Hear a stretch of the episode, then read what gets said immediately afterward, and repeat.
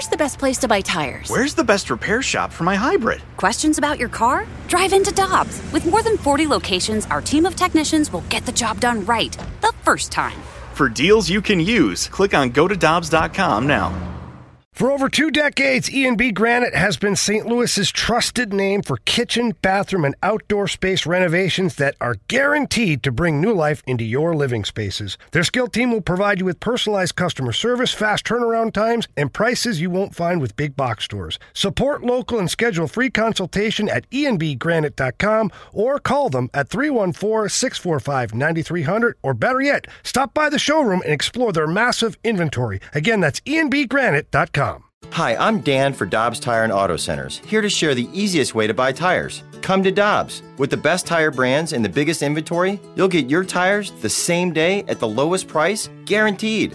Next time you need tires, get into Dobbs. With Jamie Rivers and Alex Ferrario, I'm Brandon Kiley. Let's go out to the Brown and Crouppen Celebrity Line. Happy to be joined by our Blues insider for 101 ESPN and The Athletic. He is Jeremy Rutherford joining us here on the show. JR, thanks so much for uh, joining us as always, man. Let's get right into this. You wrote earlier today about the 10 greatest moments uh, for Alex Pietrangelo while he was here in St. Louis. How are you going to remember the captain's time here in St. Louis? Well, I think as a guy who they drafted number four overall in uh, 2008, and I was there that night, and I remember Jarmo Kekalainen saying he may not be ready right away, but eventually he's going to be a great one, and that's what he turned out to be. Uh, 12 years with the Blues, over 800 games, and of course the Stanley Cup, the first player uh, to hoist it. And so I look back at Alex Pietrangelo, and I watched him grow up basically inside that Blues locker room, and he became everything that they thought he was going to be. Yeah, JR, we talked earlier about, you know, Alex Pietrangelo behind closed doors, right? And a lot of people who go to every game or read the Twitter feeds and all that stuff, they don't truly know what kind of a guy Alex Pietrangelo is. Now, you and I are lucky we do have access to behind the curtain at times, and we've seen the way he's acted and the way he's conducted himself. How much of a change did you see in Alex Pietrangelo in the last two to three years as a captain for the St. Louis Blues? And quite honestly, what he demanded of his teammates in order to make that team successful. Riv, one of the toughest things to do in my job is be critical of a guy that you're going to walk into the locker room and see and talk to and ask for interviews every single day. And there were nights I remember uh, the past couple years where I didn't see that leadership and I didn't see this team come together. And maybe unfairly because he wears the C, a lot of that criticism falls on him. And, and I remember the cursor blinking on my computer, and I had to say words that I didn't want to say. That hey, maybe Alex Pietrangelo will never be the leader that you thought he would be. And of course, I know uh, maybe probably too much got made of it, but the incident with uh, Jamie Benn in Dallas when he's uh, sitting on Alex Pietrangelo, and then you see him kind of laughing Pietrangelo on the bench. People who grew up watching Brian Sutter and the likes, uh, they don't they don't appreciate that, and, and they didn't see Alex as that type of uh, player. But I think that uh, the evolution of a captain and a leader has changed over the years, and and I think that Alex eventually became that, and probably more behind the scenes. Look, his type of play isn't gonna. Uh, you know, remind you of a Brian Sutter or, or somebody like that. But what he does behind the scenes to try to communicate with the coaching staff and make sure that the team and the coaching staff are on the same page, make sure they're getting the most out of the team, uh, I think uh, is what today's captain is, and I think Alex Pietrangelo did become that. JR, as we look at the contract that he has now signed with the Golden Knights, he got a seven year deal. The AAV, average annual value, is $8.8 million. He got a full no movement clause. He is playing for a contender, and he got half of his salary in signing bonuses. In other words, he got exactly what he was asking for here in St. Louis, basically, and frankly, and then some when we look back at where the negotiations were with the Blues, when basically they came to an end late Thursday night and then into early Friday morning, what do you think went wrong? How, how did we get to that point? Because I think there's a lot of revisionist history that's gone on over the last 48, 72 hours. What went wrong? Why wasn't a contract ultimately agreed upon by those two sides? Well, this is my first chance to kind of just sit back and, and take a breath and say, okay, how did we get here? Just because it's been kind of uh, a frenzy for the, the past few days and then certainly the, the past few months.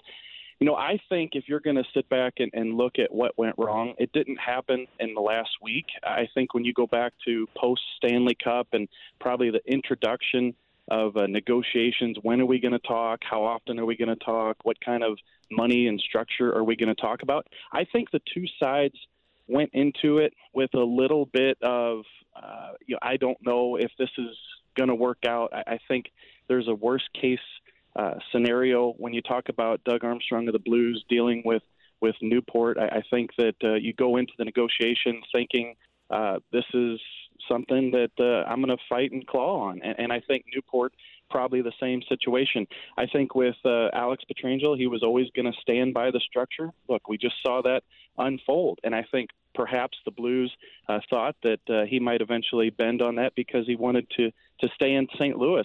So I think that uh, Alex Pietrangelo not re-signing with the Blues and moving on to the Vegas Golden Knights. This is a situation I think that uh, started months and months and months ago, and it just got to a point where it was too personal. That even if the money and the structure got similar, I, I think that he was ready to move on. Jr in your opinion, and I know this is only in your opinion, uh, why didn't the Blues want to give him the no movement clause and the signing bonus? Because I mean, if they're willing to give the no trade clause, there's there's not a whole lot of difference, honestly, in, in the no movement. Um, and then with the salary bonus that he wanted. I just it, it, seems strange to me that they wouldn't meet that, but I, I want to know from your perspective, from what you understand, why did they decide not to give that to him? Well, I think Doug came out and said it, you know, the other night, uh, BK, you know, saying that uh, he feels like the no movement gives the player more power than the ownership, and you know that's his right, that's his belief. Uh, you know, we, we've spoken to people around the league who said if that's the case, then you might not be able to get and or keep you know some of these types of players like like Alex Pietrangelo. If there's a team out there like a Vegas that's willing to do it, and players around the league are going to watch and see that, then they are going to know that it's possible. So Doug has been able to build a, a great organization and a Stanley Cup team here uh, by sticking to those principles. And look, you got to give him credit in this situation. You know, if you're Tom Stillman and the Blues for sticking to what he believes in, because that that's how he wants to continue to build this organization. Uh, but like like you guys said, if you're Alex Pietrangelo and you want those things, you've got the right to go elsewhere. You know, I understand the conversation about the no movement, and why it was so important to Alex Pietrangelo, because essentially there are some things that just weren't going to shake out that way, where the no movement gives them that ton of protection. But we have to keep in mind, everybody has to keep in mind that these guys come into the league at 18 years old. They get drafted by a city that they, they you know, they, they didn't follow the team. They didn't grow up in the city. And they come here and they put in their time. And sure, they get paid handsomely. But when it comes time to get to free agency at age 27, they've earned the right to go uh, where they want. And in Alex Pietrangelo's case, when you exceed that and you become a captain of a Stanley Cup team, and you want a no movement clause, it doesn't matter if it gives you, you know, the things that we're talking about, or essentially it doesn't. If he wants that, he's earned that right, and he, like we said, he was able to find it somewhere else. All right, Jr. In your opinion, now let's fast forward a little bit here. Free agency next off season, the season after that, the season after that. The way this played out publicly here and knowing the reasons or what appears to be the reasons that it didn't click for Alex Pietrangelo and the St. Louis Blues, is there potential that the Blues could lose out on some big free agents in the future that they look to acquire simply because of the internal mindset of not granting heavy signing bonus contracts or no movement clauses?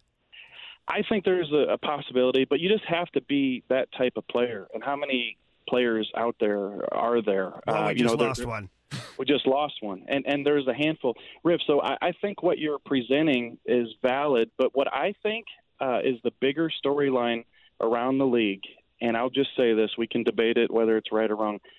I think there's a perception of the Blues that there could be a loyalty issue.